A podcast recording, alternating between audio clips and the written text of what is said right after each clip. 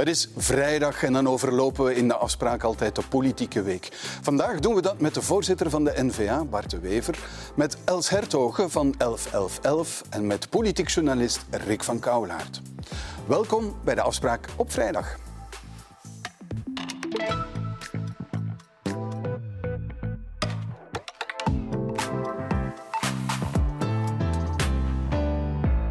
Goedenavond allemaal, welkom. Welkom Bart de Wever. Voor we naar het Midden-Oosten gaan, toch even naar de Antwerpse politiek kijken.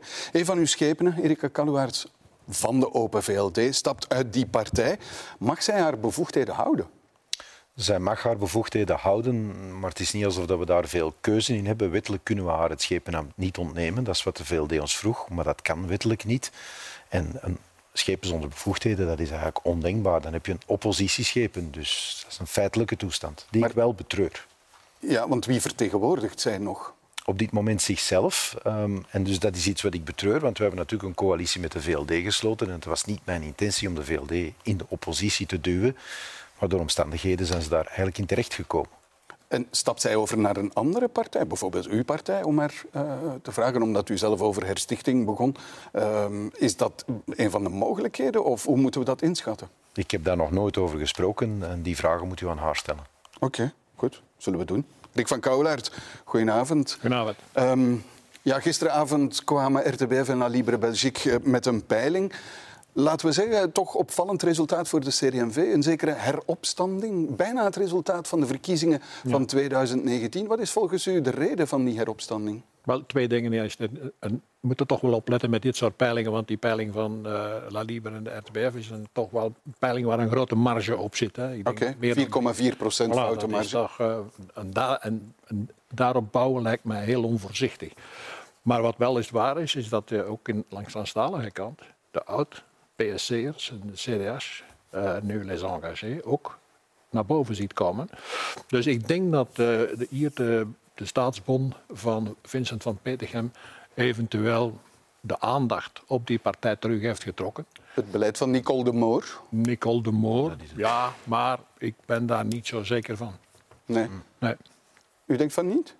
Ik denk in Wallonië is dat het gat dat Boucher aan het laten is. In Vlaanderen denk ik echt het beleid van Nicole de Moor. En dat is een beetje ironisch, want er is een enorme puinhoop van dat migratiebeleid gemaakt. Dus er zijn tot miljoenen dwangsommen veroordeeld, onmenselijke toestanden. Men legt nu gewoon het recht naast zich neer en de rechtsstaat naast ja. zich neer. Maar ironisch genoeg wordt je daar in Vlaanderen wel populair mee. Maar dat is heel ironisch, want die puinhoop heeft zij zelf en vooral haar voorganger Sami Mehdi zelf gemaakt.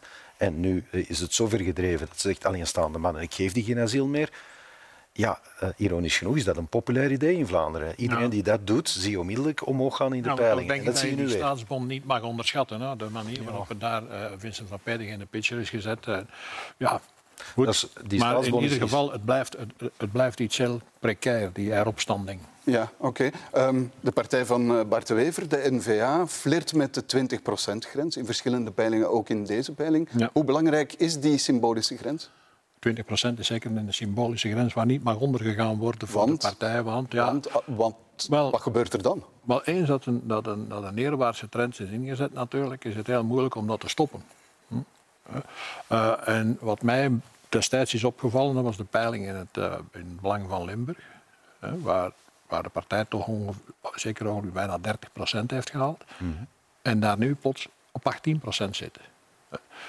In een, in een, in een provincie waar mevrouw De Mier dan de populairste is, alhoewel ik denk dat het vooral over merkbekendheid gaat en naambekendheid gaat. En ik moet zeggen, die peiling van het Belang van Limburg in het verleden is nogal juist geweest. Okay. Ik denk dat er toch uh, flink zal moeten gewerkt worden. Ervaart u dat ook als een kritische grens, die twintig procent? Ja, wij zouden graag liefst iets beter doen. In de peilingen statistisch zitten we al een aantal jaar gelijk. En ons probleem is natuurlijk dat er een verdere doorbraak van uiterst rechts is gebeurd. Onmiskenbaar, eigenlijk al vrij snel na de vorige verkiezingen.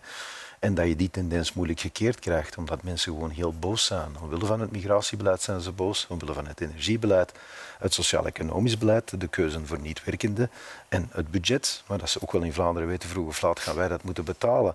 En die boosheid uh, zit diep. En dus heel veel mensen die je tegenkomt, uh, gaan irrationeel stemmen. Geven dat ook toe. Het is vanuit de buik. Het is gewoon om de traditionele politiek te straffen. En zo'n grote doorbraak op rechts is voor een centrumrechtse, dragende bestuurspartij, ja, dat is niet gemakkelijk te keren. Dus wij moeten echt vechten tegen die tendens, want het zou een drama zijn. Hè? Uiterst rechts. In mijn analyse leidt dat naar Vivaldi twee. Als de uitslag van de peiling die gisteren is gekomen en morgen de waarheid is, zit je overmorgen met Vivaldi twee. Dat is de paradox van extreem stemmen. Um, u hebt gesproken over een herstichting. Ik heb het daarnet al even vermeld, waarbij uh, u kijkt naar twee andere partijen, Open V L D en, en C D en V. Ja, is dat de manier hoe u dat probeert tegen te houden? Ja, op termijn zal dat denk ik echt wel moeten gebeuren, want de mensen in die partijen die nog centrumrechts denken, ja, die proeven dat ongenoegen ook. En die zien dat klavertje vier van ongenoegen ook. En zij zeggen, ja, federaal, we krijgen dat ook niet gekeerd. We kunnen niet het beleid leveren waar de Vlamingen voor gestemd hebben. En die wordt alleen maar bozer. En dus zal er een grotere macht in dat noorden moeten komen die toch dat beleid kan afdwingen. Wat ons betreft eerst via een institutionele hervorming, zelfbestuur. Die analyse wordt breed gemaakt bij mensen in de V L D, zeker in de C D en V. En het broeit. Iedereen in het parlement klapt elkaar daarover aan en zegt, het, het kan, het kan zo niet verder. Op dit moment niet veel. Nee, we zitten te dicht bij de verkiezingen. Ook de partijfinanciering heeft van die partij echt bedrijven gemaakt die op continuïteit aansturen tot in het absurde. En laatste peiling voor de V L D, voor wat het waard is een peiling, dat is nog zes zetels. Hè? Dat wil zeggen, wat de Croo het zei over de Volksunie, kan in een taxi naar het parlement komen, dat kunnen we nu over de liberalen zeggen. Dan zouden eigenlijk alle alarmbellen moeten afgaan. Maar je merkt dat die in een soort van, van verdwazing achter de Croo naar die verkiezingen blijven toelopen. Ja, mijn appel is uiteraard, ja, stop daarmee. Hè. Uh, word wakker uit die verdwazing. Dat is de march of folly. Als dit de uitslag is, kan je niks meer. Dus laat je, ons toch proberen te bundelen. Als je het C S U als model neemt in Duitsland, mm. uh, wel bekend, de, de Duitse christendemocraten die hebben wel hun, hun, hun relaties met de, zal ik maar noemen, de standen ja. geswagneerd. Mm. Dat heeft u niet gedaan. Okay. Althans, zullen die nodig hebben om daartoe te komen. Maar die hebben we ook nooit gehad, hè, Rik. En die nee, nee maar als u een C S U-model wilt, dan mm-hmm. gaat u het wel Goed. opnieuw moeten aanknappen. Mm-hmm. Zal ik ook de derde gast mm-hmm. uh, aan de tafel uh, even vragen om zich voor ja. te stellen? Els Hertogen, voorzitter elf elf elf. Uh, directeur. Directeur, ja. excuseer. Directeur elf elf elf. Hoe belangrijk um, is binnenlandse politiek voor, zal ik het een Noord-Zuidbeweging noemen? Ja, superbelangrijk. Ik denk dat het heel duidelijk is dat wij um, globaal steeds meer en meer met elkaar verbonden zijn. Klimaat, migratie enzovoort zijn allemaal thema's die ons allemaal raken. We zijn bezig met internationale solidariteit. Dus het beleid dat gevoerd wordt op vlak van klimaat, op vlak van migratie, maar ook op vlak van socio-economische ongelijkheid hier, omdat er heel vaak dezelfde mechanismen achter zitten als wereldwijd, ja, zijn voor ons superbelangrijk. Dus wij volgen dit ook echt wel uh, ja, op de voet. Maakt het een verschil wie het beleid voert? Een linkse of een rechtse regering? Maakt dat voor een organisatie als elf elf elf verschil? Ja, goh, weet je, ons kompas is dat mensenrechten um, universeel zijn. De ene mens is nooit meer waard als de andere. En dat moet internationaal gewaarborgd worden. Welke partij dit waarmaakt, maakt voor ons niet uit. En we zien ook dat in heel veel partijprogramma's er linken te leggen zijn. Er is één partij waar we niets mee samenwerken. Um, dat is Vlaams Belang. Maar alle andere partijen, als we die partijprogramma's bekijken of met hen in dialoog gaan, merken we dat er linken te leggen zijn. Ja. Is elf elf elf, um, zal ik het zo formuleren, een linkse organisatie? Mag, mag ik dat zo zeggen of niet? Ach, ik heb problemen met het woord links, omdat er zoveel assen zijn waar je links of rechts op kan staan. We merken wel dat wij zo geframed worden. Er wordt heel mm. makkelijk op ons geplakt. Ik vind ons links. Uw voorganger Bogdan van den Bergen zit nu bij Groen, nu bij om maar een voorbeeld te geven. Maar wat heel interessant was, was hoeveel er verrast waren binnen onze sector dat hij die keuze heeft gemaakt voor Groen. Dus als directeur heeft hij zelf heel erg dat pluralisme um, ja, in het vaandel gedragen en ook wel uitgedragen. Ik merk dat dat vreemder is, maar ik merk vooral van het moment dat wij in dialoog gaan met andere partijen en wij zeggen, wij zijn voor mensenrecht voor iedereen, dat moet je gerealiseerd worden binnen de grenzen van de planeet, dat er heel veel aanknopingspunten zijn. Dus als mensen door het frame gaan, dan merken we dat er eigenlijk dat, dat label niet meer op die manier wordt geplakt. Ja. Goed, laten we misschien naar het Midden-Oosten uh, gaan, want de terroristische aanval van uh, de Hamas-strijders heeft een zware reactie uitgelokt intussen van het uh, Israëlische leger, dat sindsdien de Gazastrook onaf, uh, of onophoudelijk bombardeert, zonder onderscheid trouwens te maken tussen bewoners, burgers en Hamas-militanten. Bovendien is die Gazastrook intussen zo goed als volledig afgesloten van de buitenwereld. Geen water, geen elektriciteit, geen voedselbevoorrading en dreigt Israël ook nog eens met een invasie.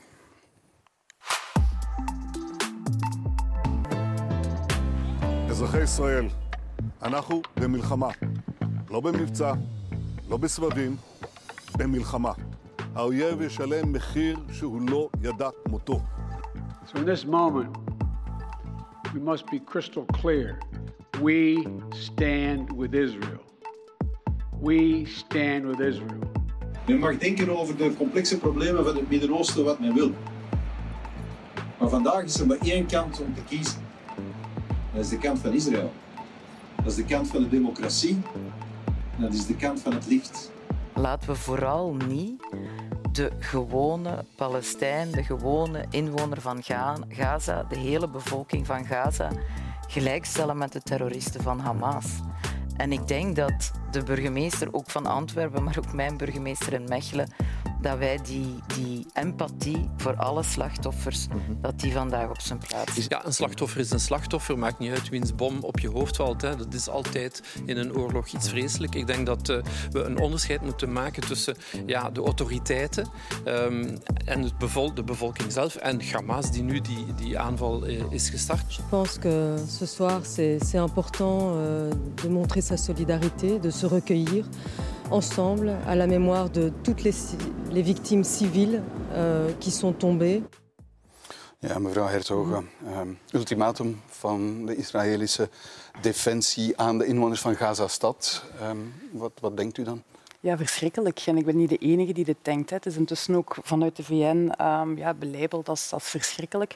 Um, eigenlijk wat ze gezegd hebben is dat één komma één miljoen burgers nu vierentwintig uur hebben om zich te verplaatsen. Maar op een terrein dat twee keer zo groot is als Brussels hoofdstedelijk gewest, wat afgesloten is, waar al zoveel beschietingen zijn geweest, waar geen um, ja, humanitaire hulp of, of hulpgoederen nog binnenkomen. Waar dat eigenlijk het zuiden zelf al zo dicht bevolkt is dat de burgers daar ook niet meer terecht kunnen. Dus dit is echt een oorlogsmisdaad die aangekondigd wordt. Dus dit is uh, ja, heel schrijnend. Ja. Heel schrijnend, meneer De Wever. Hoe kijkt u naar die situatie? Wel, dat is natuurlijk het scenario dat Hamas geschreven heeft. En dat is een drama dat het zich nu afwikkelt. Hè. Als je zo'n terreuraanslag pleegt, hè, zonder, zonder omzien. Een anti-westerse terreuraanslag, voor alle duidelijkheid. Hè. Want iedereen werd er over de klink gejaagd. Hè. Niet alleen Joden, hè. Zelfs mensen uit Thailand. Zichtbaar geen Jood, zijn mee vermoord. Hè. Moest u of ik daar geweest zijn, we waren er mee aan. Of we zaten ook in zo'n tunnel. Dat is pure anti-westerse terreur. Dat heeft niks met Israël te maken. Heeft niks met de gewone Palestijnen te maken. En Hamas wist dat Israël tot een grondoorlog zou geprovoceerd worden. Dus ze wilden dit. En ze gaan natuurlijk zoveel mogelijk burgerslachtoffers uh, laten maken. Hamas, je kan geen onderscheid maken tussen burgerlijke en militaire doelen, want die worden vermengd, doelbewust. Ze willen veel bloed zien om Israël te kunnen isoleren op het wereldtoneel. Waarom doen ze dat? Wie heeft hier voordeel van? Teheran heeft hier voordeel van. Moskou heeft hier voordeel van. Hamas is de proxy van Teheran. Dat is het al jaren. En dus zeggen, solidair zijn met Israël, de kant kiezen van het licht van de westerse beschaving van de Israëlische democratie, is niet de kant kiezen tegen de gewone Palestijnen. Dat is de kant kiezen tegen terreur, tegen Hamas. En daar kan je inderdaad maar één kant kiezen. Dat is de juiste kant. De juiste kant van de geschiedenis. En ik vind het ongelooflijk stuitend dat men dat opvat als een, als een, als een provocatie. Dat je de Joden daarin ondersteunt op het moment dat zij een aanslag meemaken. De ergste sinds nine eleven, de ergste sinds de Holocaust. Waar je in een stad als Antwerpen een Joodse gemeenschap hebt, waar mensen zijn die dit nog hebben meegemaakt, hè? Overlevenden van de Holocaust. Waar gemeenteraadsleden zijn die kind zijn van mensen die de kampen overleefd hebben, hè? Die die film weer voor hun ogen zien afspelen. Dat zelfs op zo'n moment dat je kritiek krijgt om zo'n mensen nabij te zijn, ja. Ik vind dat stuitend. Maar ze zitten wel als ratten in, in de val, hè? De gewone Palestijnen. Ja, ja natuurlijk. Lees Yuval Harari, ik denk dat dat de intelligentste mens is ter wereld, zo ongeveer. Is een Israëliet, heeft een column geschreven in The Guardian waar hij zegt, eigenlijk zou er één ding moeten gebeuren. We mogen niet in die provocatie stappen van Hamas. Er zou een internationale coalitie zelfs met de Saudis moeten komen om te deescaleren. Iran moet de boodschap krijgen, blijf hier tussenuit.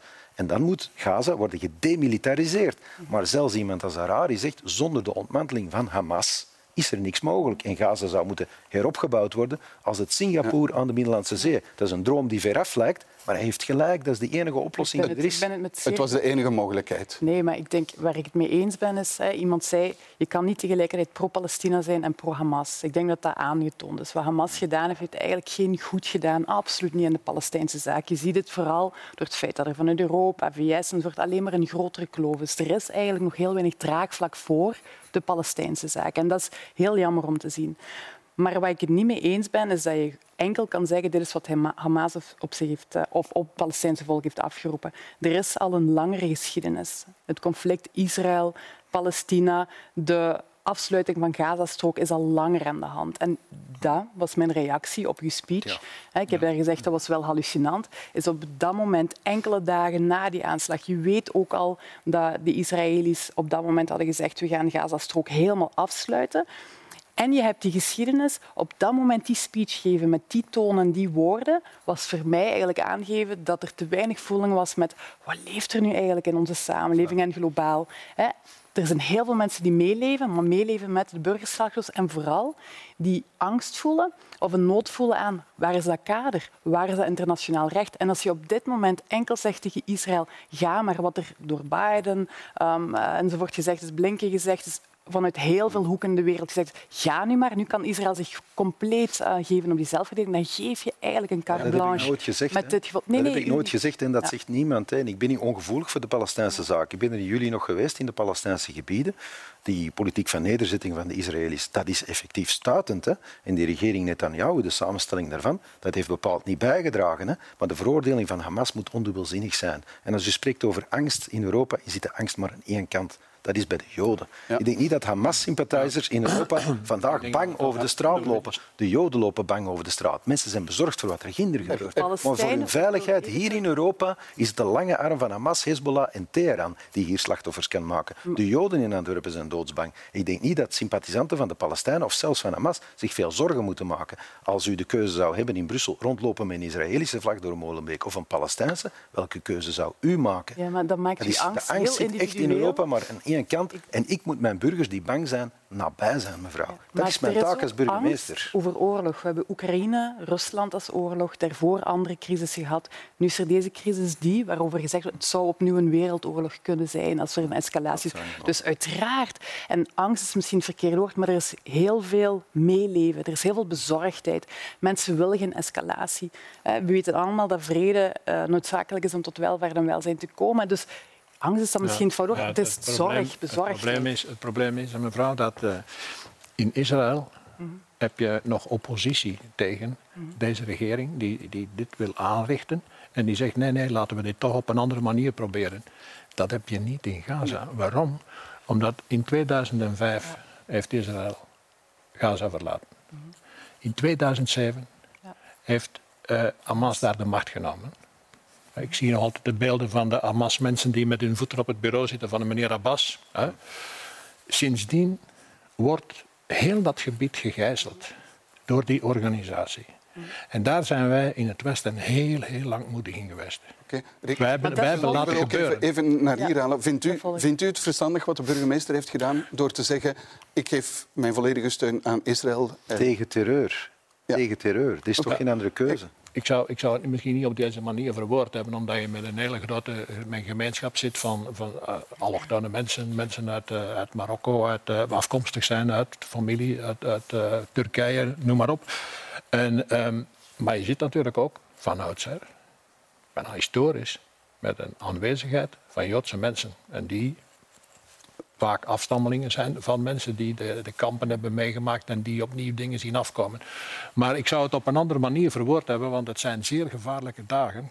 Kijk wat er in Frankrijk gebeurt. Er is echt niet veel nodig om de lucifer aan de ooiberg ja. te leggen. Ja. Het is niet het moment om met vlaggen te zwaaien, zei minister van Ontwikkelingssamenwerking Caroline Genet. Nee, klopt, maar ik vond dan het voorbeeld van Amsterdam, waar ze de vredesvlag gehezen hebben, en dan vooral met die expliciete boodschap, de steunbetuiging aan alle slachtoffers, aan Israëlische zijde en aan Palestijnse zijde, en steunbetuiging aan de Amsterdammers, die angst voelen, die meeleven, weten dat tachtigduizend van de honderdveertigduizend Nederlandse Joden in Amsterdam wonen. Dus heb je ook een heel grote gemeenschap. Ik denk dat dat signaal, als we het daarover hebben, sterker was. Ja. Ik denk dat men nogal gemakkelijk voorbij gaat aan de aard van deze terreur. Ik heb die mensen van Hamas niet horen roepen, leven Palestina, hè, toen ze de mensen aan het vermoorden waren. Zij liepen, Allahu Akbar. Dat hebben ze geroepen. Ze hebben die kibbutz binnengevallen. Als je nu weet wat die kibbutz zijn, dat is de hardcore steun van de linkerzijde in Israël. Daar zijn ze binnengevallen.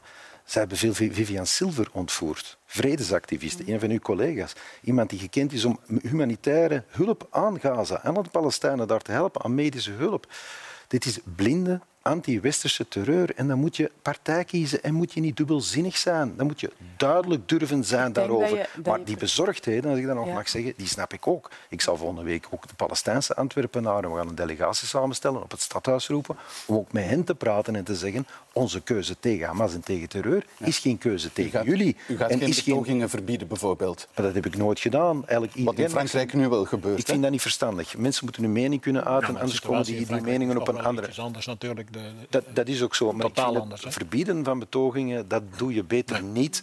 Je moet ze kanaliseren, je moet zeggen wat er kan, wat er niet kan. Je moet het veilig organiseren, maar je moet emoties laten naar boven komen. En die betoging pro-Palestinië is ook heel correct verlopen in Antwerpen. Heel correct verlopen en dat moet kunnen. En ik zal die mensen ook ontmoeten om te zeggen mijn steun voor Israël tegen terreur, tegen die anti-westerse terreur, is geen miskenning van het leed van de Palestijnen.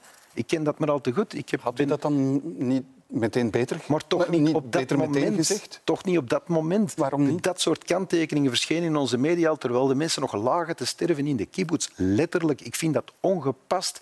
Nogmaals, dit is de ergste terreurdaad sinds nine eleven. De ergste moordpartij op Joden sinds de Holocaust. Als je weet wat die gemeenschap heeft meegemaakt en je staat dicht bij zo'n gemeenschap in je stad, dan moet je op dat moment duidelijk durven spreken. Kan je het niet vergelijken met de, aan, de aanslagen hier? Op dat moment hebben wij ook gewoon naar onze slachtoffers gekeken en radi- rabiaat daarop gefocust. Ja, maar dat is een compleet andere context. Kan je het daar niet mee vergelijken? Nee, dat je op dat moment het, nee. zegt steun voor die slachtoffers. Nee, nee, omdat het moment dat de speech werd gegeven, er ook al burgerslachtoffers en vallen waren aan Palestijnse zijde. Dus je kan die context niet wegvegen. Dus ik blijf erbij dat je wel als burgemeester die beide boodschappen kunt geven. Maar wat ik wel wil benadrukken is dat er... Ik volg u volledig dat een terreurdaad is, dat dat nooit vergoeilijker mag worden. Maar ik geloof dat je die boodschap kan brengen en tegelijkertijd kan zeggen Israël moet wel het internationaal recht naleven. Beide kan. Maar daar verschillen wij van mening. Het een sluit het ander niet uit. Ja, alles, voilà. op, alles op zijn tijd. Alles op zijn tijd. Maar men is, men is, veel, men is veel te meegaand geweest voor, voor in, in de loop der jaren voor verenigingen, als, voor organisaties als Hamas, die... Ja. puur crimineel zijn. Hè? Ja, laat ons wel wezen. Zoals men dat in het verleden ook is geweest voor Fatah ja. en voor de P L O. De meest corrupte organisatie. Want eerlijk gezegd, de Palestijnen zijn nooit gediend geweest door de organisaties die geacht werden hun te beschermen. Nee, okay. En er is ook, als uit, peiling, uit peilingen blijkt, dat het draagvlak ook zeer laag is bij de wel, Palestijnse dat bevolking. Is wat denk, dat is wat ik denk ja. dat, dat nu men merkt. Ik, ik, voor het eerst hoor ik nu ook vanuit Gaza ook zeggen, ja maar... Hey, wat gebeurt hier? Wij worden hier als schild gebruikt.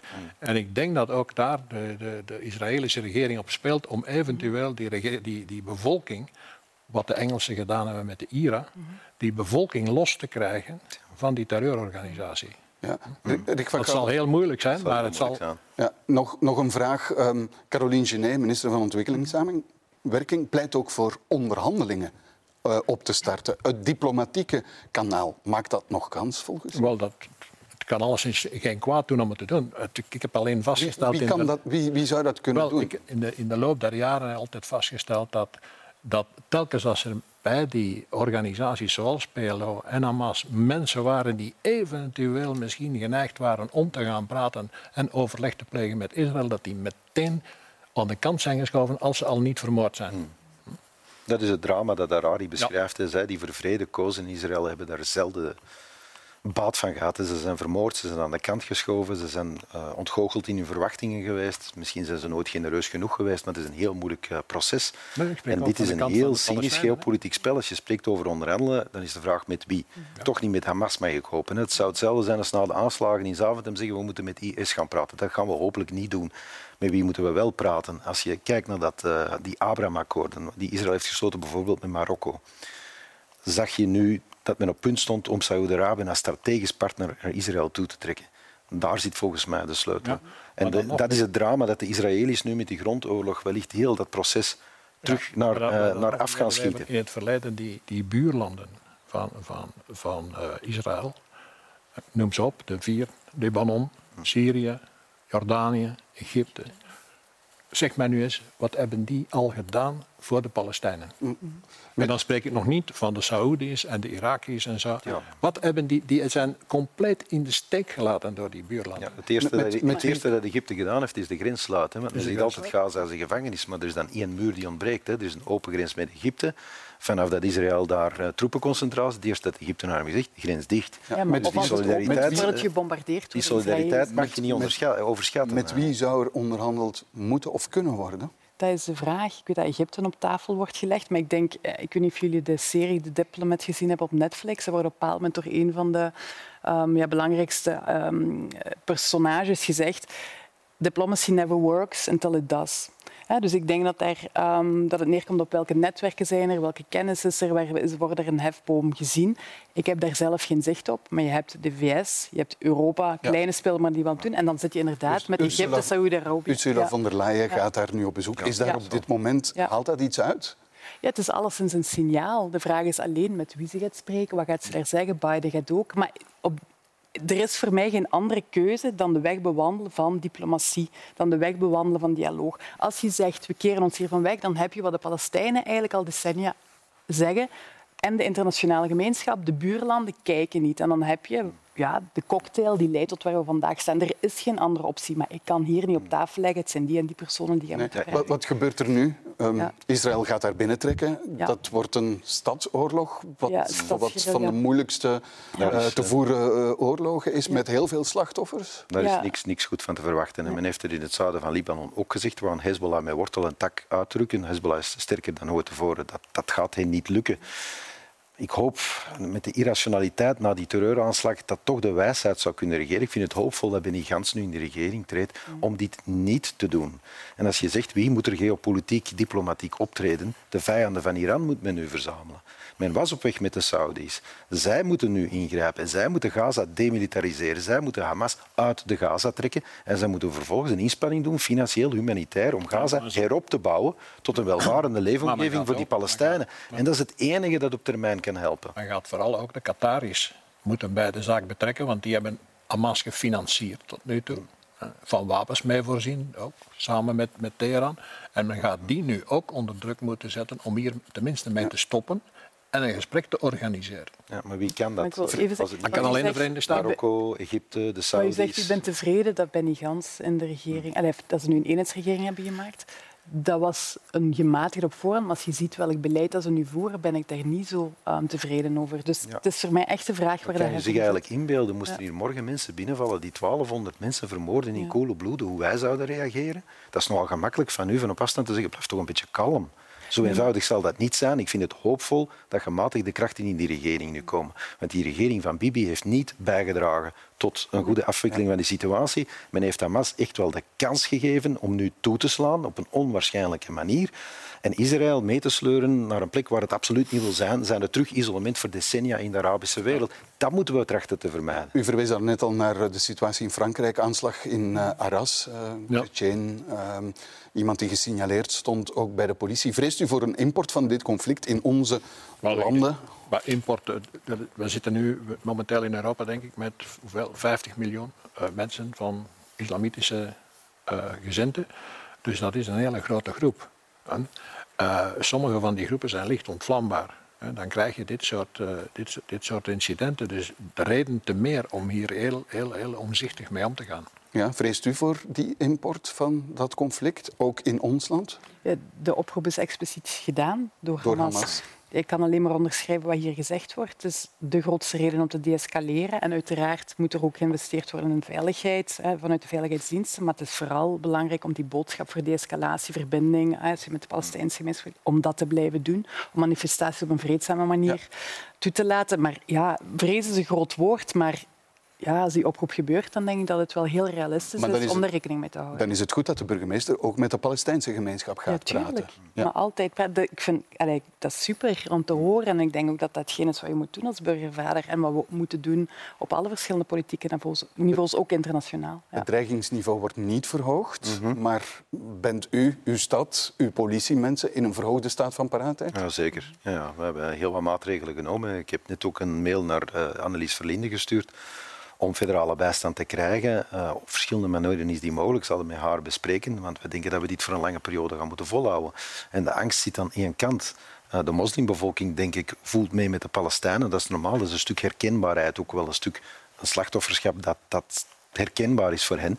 Maar ik geloof niet dat alle moslims Hamas-sympathisanten zijn. Heel ver van. heel ver van. En dus we moeten opletten dat we hen dat ook niet maken. En dus ook die banden zullen de komende dagen en weken heel goed moeten verzorgd worden, heel goed moeten worden bijgehouden.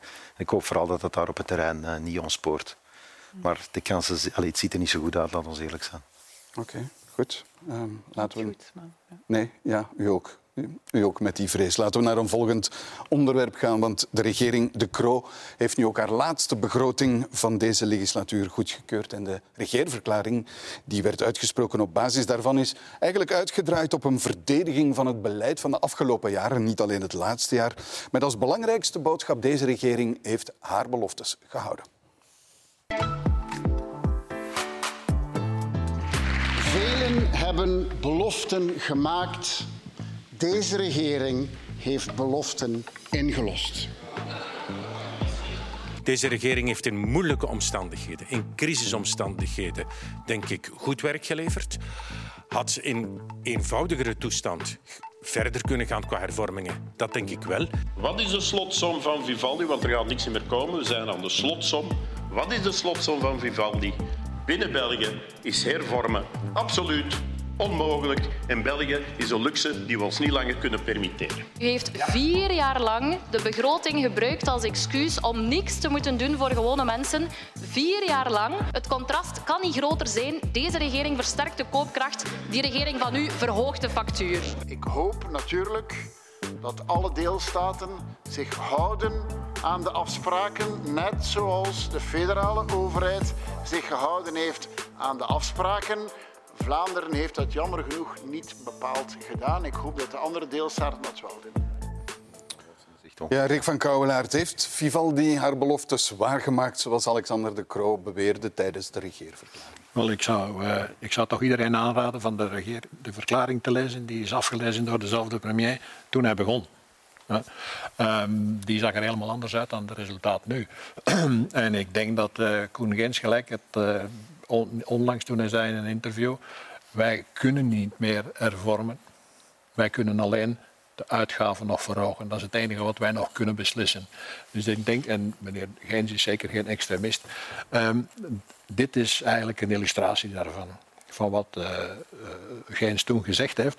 En ja, inderdaad... Uh, Hij verwijst voorzichtig, de premier, naar de, naar de, naar de deelgebieden, naar de regio's en uh, vooral.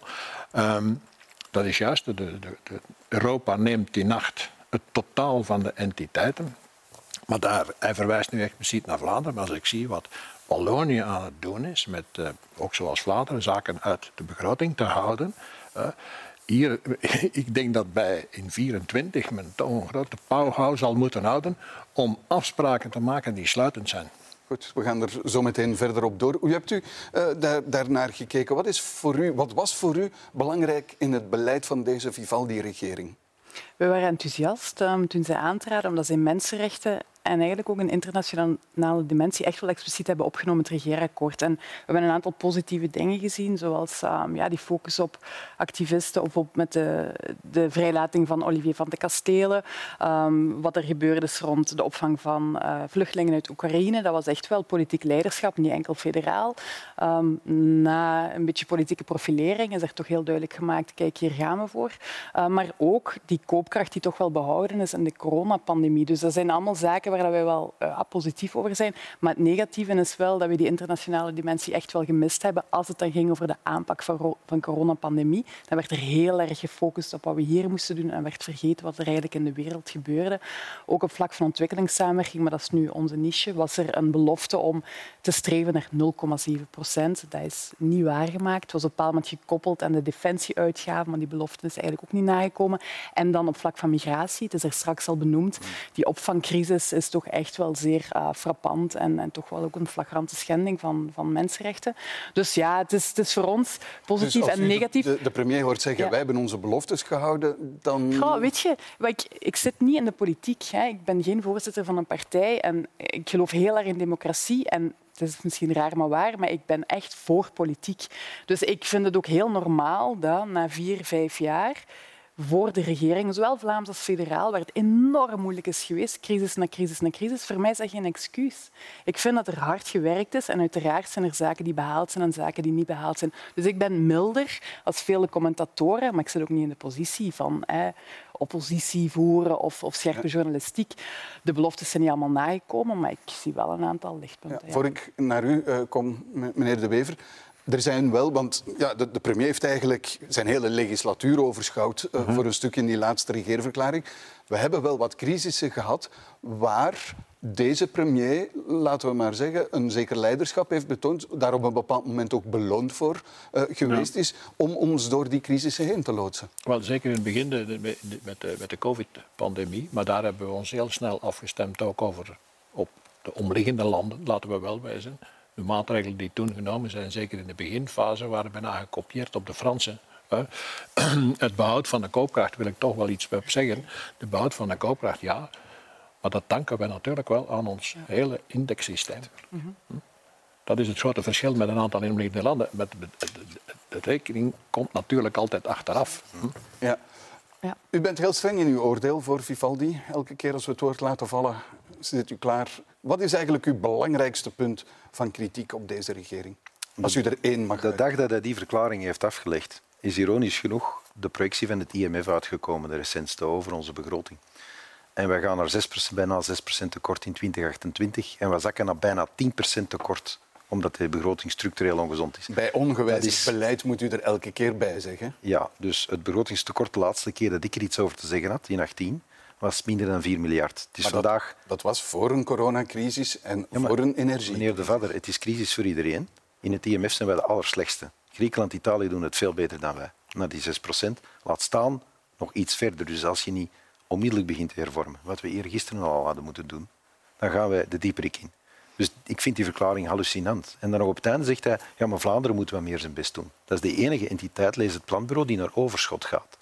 Brussel en Wallonië houden zich aan de afspraken, die zijn failliet. Het Rekenhof valideert zelfs hun begrotingen niet meer. Die gaan naar schuldgraden van tweehonderd en driehonderd procent. Dat zijn de goeie. Ja, mag ik zeggen dat hij op de knieën zit voor de Franstaligen? Ik zal niet meer, ik zal geen sterke beeldspraak gebruiken, maar dit is gewoon hallucinant. Ja. Ja, maar dan heeft het zo gezegd goed gedaan. Een beetje in rood is ook nog rood. Het blijft rood. Dat is een zeker. Maar natuurlijk, Vlaanderen heeft ook technieken toegepast door een aantal zaken uit de begroting te halen. Hè. Laten we wel wezen. Niet in de, lange, in de basishypothese op lange nee. termijn. Hè. Die zitten maar... iedereen wel in de hypothese om het doel volgend jaar te bereiken. Dat klopt, een aantal ja. investeringen. Maar niet in de basishypothese waar we naar overschot nee. gaan. Hè. Maar uh, wat er juist is natuurlijk, is dat, dat wat uh, de Croo doet eigenlijk met zijn begroting, wat hij gedaan heeft met de F zestien's voor Zelensky. We gaan ze u geven, maar nu nog niet. In vijfentwintig, als de volgende regering het eens is. Hmm. Wel, de volgende regering, bonne chance als die zich over deze begroting moet gaan buigen. Want inderdaad, bij ongewijzigd beleid zit je, zoals de I M F zegt, zit je daar aan die zes procent. Ja, je moet daar wel aan beginnen. Hè. Je, okay. zit, en je zit met Brussel bijvoorbeeld een gigantische probleem. Het is de Achilleshiel, maar als u de vergelijking zou moeten maken, de Vlaamse regering, mm. waar de N V A de leidende uh, partij is, of de federale regering, wie heeft er het beste gewerkt? Well, ik denk dat Vlaanderen onmiskenbaar heeft, heeft beter gewerkt. Hè. Vlaanderen is natuurlijk ook rijker, laat ons wel wezen. Hè. Dus een betere vertrekpositie. Uh, uh, dus ze hebben een betere vertrekpositie, hè. Dat is, dat is onmiskenbaar zo. Uh, want dat zelfs iets beter mogen zijn onder ons. Er is, veel tijd, er, is in deze, er is in deze Vlaamse coalitie enorm veel tijd verloren met interne tegenstellingen en elkaar afkatten. Dat kan ik me leven, ja. Dus, uh, maar het had wel sinds beter gekund. Maar zij, ja, wij liggen nu eenmaal waar wij liggen. Wij zitten uh, in een betere positie. Er was een tijd waarin Vlaanderen zich beriep op evenwichten, met ook het argument, we helpen daarmee de federale overheid of het hele Belgische naar Europa uh, toe. Die maar de... tijd is achter de rug. Uh, excuseer, uh, in twintig achtentwintig gaan we net geen zes procent tekort hebben omwille van het Vlaamse overschot. Die tijd is helemaal niet achter de rug. Maar de eenzijdigheid waarmee Wallonië en Brussel alle begrotingsregels overboord hebben gesmeten en de putten niet diep genoeg kunnen maken, rekenende op de inflatie, het smelten van het Vlaamse spaargeld noem ik dat, en meer inkomsten, il n'y a pas assez de recettes pour nos dépenses, zoals die Roepo het altijd zegt, om het toch weer goed te maken. Nooit is het zo schaamteloos gebeurd als de afgelopen jaren. En u hebt gelijk, Vlaanderen is een krakende wagen, heel veel ruzie in de regering. Maar er is ruzie omdat er wordt bestuurd. Ik ben het niet eens met wat je zegt dat wij zomaar rijker zijn. We zijn rijker omdat wij besturen, omdat er nog iemand op de centen let, omdat wij in tegenstelling tot wat Koen Geens over het federale zegt, in staat zijn om op tijd ja. beslissingen te nemen. En niet altijd populaire beslissingen. De hervorming van de woonfiscaliteit, wat we met het kindergeld hebben gedaan, zijn besparende maatregelen. Daar krijg je geen applaus voor op straat. Maar een goede huisvader moet besturen. Federaal wordt er niet bestuurd. Okay, maar dan, niet bestuurd. We gaan gewoon u, los vergeet, naar de muur. Dan vergeet u wel de olifant in de Vlaamse regeringskamer. Stikstof. Stikstof, inderdaad. Ja, nog eens. Als er miserie is rond stikstof, stikstof is omdat Vlaanderen probeert te hervormen, probeert een ja. probleem op te lossen. Dat wij, toegegeven, veel te lang hebben nagelaten. De ernst daarvan in te zien. Nu staat het vlak voor onze neus. Geen gemakkelijk probleem, moet opgelost worden. De komende weken zullen hopelijk raad brengen. Het advies van de Raad van State was zo streng dat het eigenlijk alle mensen de ogen zou moeten openen. Als je dat advies morgen in een decreet omzet, zit je in een totale vergunningenstop. Waar we eigenlijk de facto al in zitten. Hè?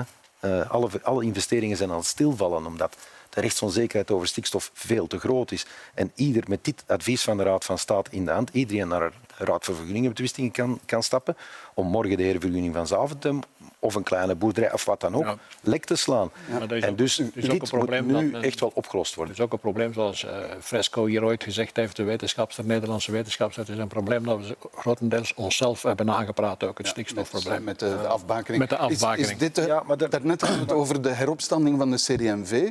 We hebben toen, u hebt dan naar een aantal federale ministers gekeken. Er is ook de houding van de C D en V in dit dossier ja. geweest. Heeft dat een rol gespeeld in die heropstanding, denkt u? Dat valt af te wachten, want ik heb de indruk dat vooral Vlaams Belang daar bij dat dossier uh, winst heeft gemaakt. En zeker in West-Vlaanderen.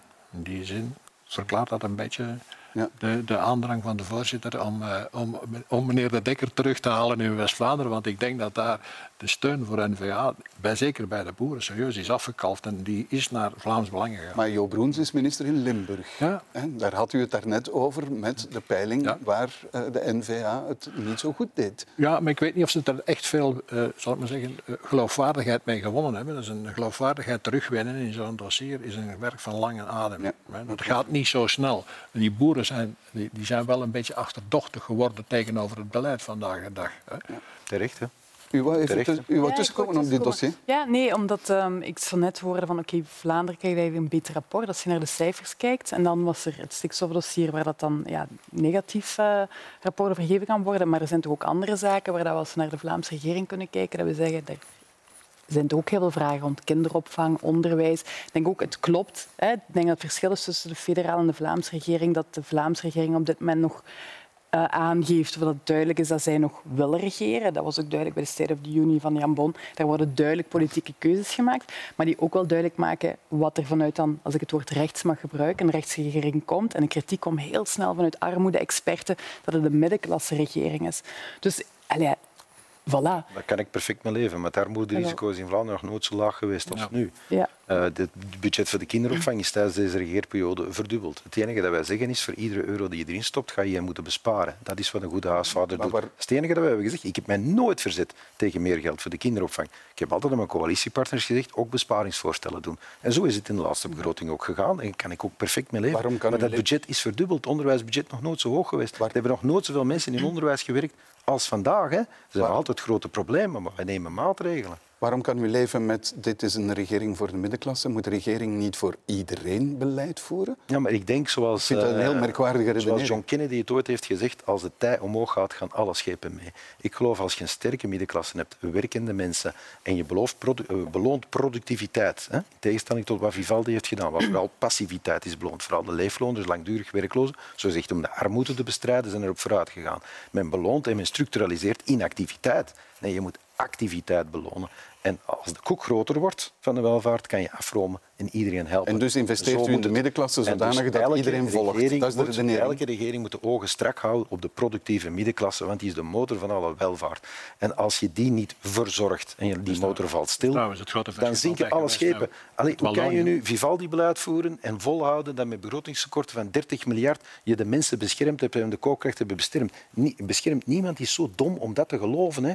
Ja. Nee, maar het is de staatsschuld is boven de vijfhonderd miljard gestegen dankzij die fameuze ja, staatsschuld. Niemand is zo dom te geloven, werkend in Vlaanderen, dat zij die rekening niet gaan betalen. Ze zien hun spaargeld nu al smelten als sneeuw voor de zon door de inflatie. Nu, alleszins zo'n triple-down-effect is ook al aangetoond dat dat niet altijd werkt. En ik denk wat wel belangrijk is, als jullie op een bepaald moment vanuit Vlaams niveau aangeven... Die elektrische wagens, de aankoop daarvan wordt gestimuleerd, maar er wordt nul euro geïnvesteerd in openbaar vervoer of geen extra middelen voor de lijn, dan geef je ook echt wel een politiek signaal dat dat niet de richting is die je wilt uitgaan. En ik denk dat daar wel veel debat over is. Okay. Maar ja. dat, vind ik, uh, dat vind ik een terechte kritiek, al is dat budget voor die elektrische wagens een schijntje, maar men had het misschien beter aan openbaar vervoer gegeven, maar je bent nog altijd een coalitie, hè? Dus iedereen moet tevreden buiten komen. En wie wou dan Uiteraard. de elektrische wagens? De Open V L D, zegt u? Ik wou het alleszins niet, meneer De Vader, maar je moet iedereen tevreden stellen. Maar dat gaat over twintig miljoen. Maar ik vind ja, maar het drama is, ik zou, ik zou is nooit dat, die, dat, die, dat die elektrische wagens zijn allemaal, zijn allemaal bedrijfswagens voor een overgroot deel. Ja. En als je die weg, en als je die weghaalt, dan haal je je doelstellingen niet voor de elektrificatie. Hier zit wel een redenering achter dat de bedrijfswagens elektrisch van een paar jaar geleden op de markt komen en dat men eigenlijk de tweedehandswagens nu ook subsidieert en dat dus met andere woorden de middenklasse die wagens dan ook kan kopen met ja, die premie. Maar ik ben daar eigenlijk allemaal niet zo gek van, van het subsidiëren van consumptie. Dat is dwaas als overheid, blijft daarvan weg.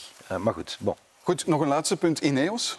Uh, ja, te maken met, uh, met, met stikstof heeft nu... Heeft, ja. eigenlijk, heeft eigenlijk niks te maken met stikstof.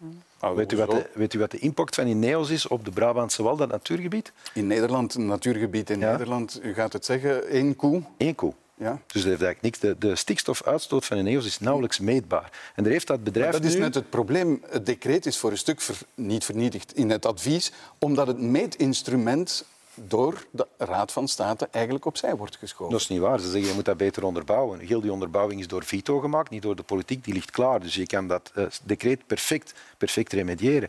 Maar de Raad van State zegt nog wel iets meer. De Raad van State zegt, zolang het stikstofbad in Vlaanderen, en je kan dan zeggen hoe dat historisch met die natuurgebieden is gekomen, maar je ontsnapt er niet meer aan. Dus ik kan dat duizend keer zeggen, maar dat helpt niet. Mevrouw, Zolang mevrouw als... Rutten heeft gepleit om dat opnieuw te gaan bepleiten bij Europa, ja. om die indeling op een andere manier te doen. Been there, done that, we have the t-shirt, it's a big fat no. Europa zegt, doe eerst eens uw huiswerk. Dat wil zeggen, laat dat stikstofbad leeglopen. Raad van State zegt, zolang als dat niet gebeurd is, objectief meetbaar gebeurd is, als in de verleden tijd, kan je eigenlijk geen enkele vergunning geven met impact op stikstof. Dus... Wat de Boerenbond-logica altijd is geweest, maak gewoon een passende beoordeling. Je komt er wel. Daarvan zegt de Raad van State, no way. Je moet een passende beoordeling maken bovenop al dat normenkader. En zo gauw er een impact is, is het antwoord nee als het stikstofbad niet is gedaald. Beseft men nu eindelijk eens in Vlaanderen, ik weet dat het allemaal heel ingewikkeld is, hoe diep dat wij in de problemen zitten. En niet alleen Ineos, dat gaat van de kleinste boerderij tot Ineos en alles daartussen. Maar en als je geen decretaal kader uh... maakt, de decretaal kader, sorry, ik rond af, waar die reductie stikstof ook in vervat zit, zijn die reductiemaatregelen, ja. Ja, dan gaan we er niet komen. Dan is het allemaal plik, plak, plakwerk, broddelwerk. Aan de indruk ja, dat, die, dat die eerste poging van Ineos om een, om een, uh, een, een vergunning te krijgen...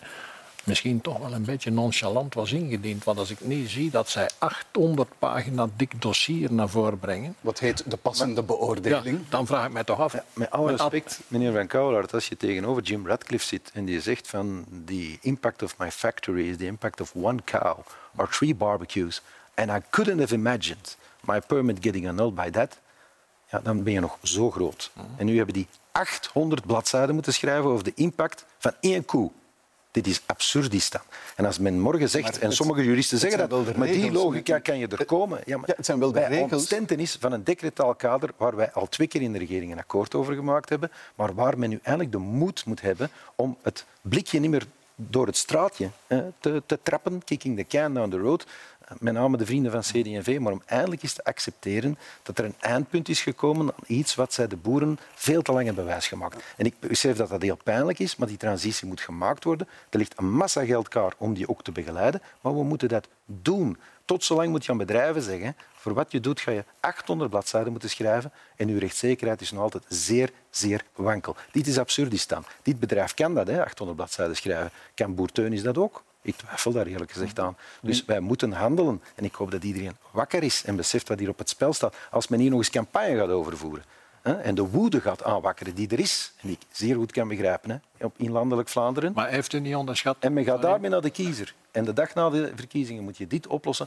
Bon chance. Wie, wie heeft er baat bij dit dossier? Want het is zo complex dat perceptie een heel grote rol gaat ja, spelen. Maar, dus wie... Daar wou ik toe komen. Dat is, heeft u niet onderschat dat men finaal in dat dossier... onherroepelijk terecht ging komen bij de Antwerpse haven en de, en de, en de, en de chemiecluster.